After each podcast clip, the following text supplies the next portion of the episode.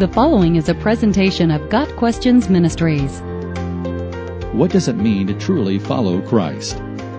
In the Gospels, Matthew, Mark, Luke, and John, Jesus' command to follow me appears repeatedly. In many cases, Jesus was calling the twelve men who would become his disciples, but other times he was speaking to anyone who wanted what he had to offer. In Matthew 10, verses 34 through 39, Jesus stated clearly what it means to follow him. He said, Do not suppose that I have come to bring peace to the earth. I did not come to bring peace, but a sword. For I have come to turn a man against his father, a daughter against her mother, a daughter-in-law against her mother-in-law. A man's enemies will be the members of his own household.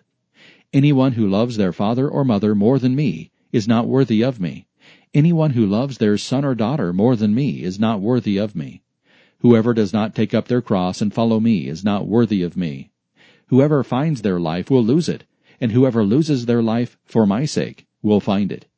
Jesus bringing a sword and turning family members against each other can seem a little harsh after words like, Whosoever believes on him shall not perish, John 3 verse 16. But Jesus never softened the truth, and the truth is that following him leads to difficult choices. Sometimes turning back may seem very appealing. When Jesus' teaching went from the Beatitudes to the coming cross, many who had followed him turned away. Even the disciples decided that following Jesus was too difficult the night he was arrested. Every one of them deserted him. On that night, following Christ meant possible arrest and execution. Rather than risk his own life, Peter denied that he even knew Jesus three times. To truly follow Christ means he has become everything to us. Everyone follows something friends, popular culture, family, selfish desires, or God. We can only follow one thing at a time. God states that we are to have no other gods before him.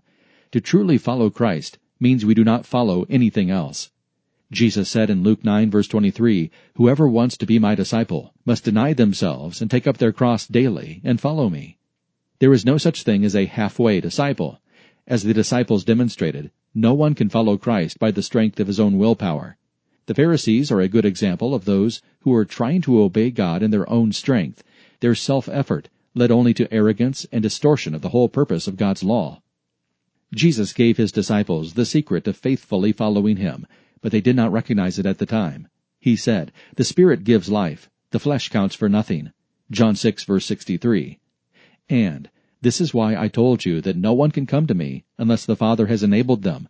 Verse 65. The disciples had walked with Jesus for three years, learning, observing, and participating in his miracles, yet even they could not follow him faithfully in their own strength. They needed a helper. Jesus promised many times that once he had ascended to the Father, he would send a helper to them, the Holy Spirit. John 14 verse 26. In fact, he told them that it was for their good that he was going away, so that the Holy Spirit would come. The Holy Spirit indwells the heart of every believer. Jesus warned his followers that they were not to begin testifying of him until you have been clothed with power from on high. Luke 24 verse 49. When the Holy Spirit came upon those first believers at Pentecost, they suddenly had all the power they needed to follow Christ, even to the death if needed. Following Jesus means striving to be like him. He always obeyed his Father, so that's what we strive to do. To truly follow Christ means to make him the boss. That's what it means to make Jesus Lord of our lives. Every decision and dream is filtered through His Word with the goal of glorifying Him in everything. We are not saved by the things we do for Christ, but by what He has done for us. Because of His grace, we want to please Him in everything.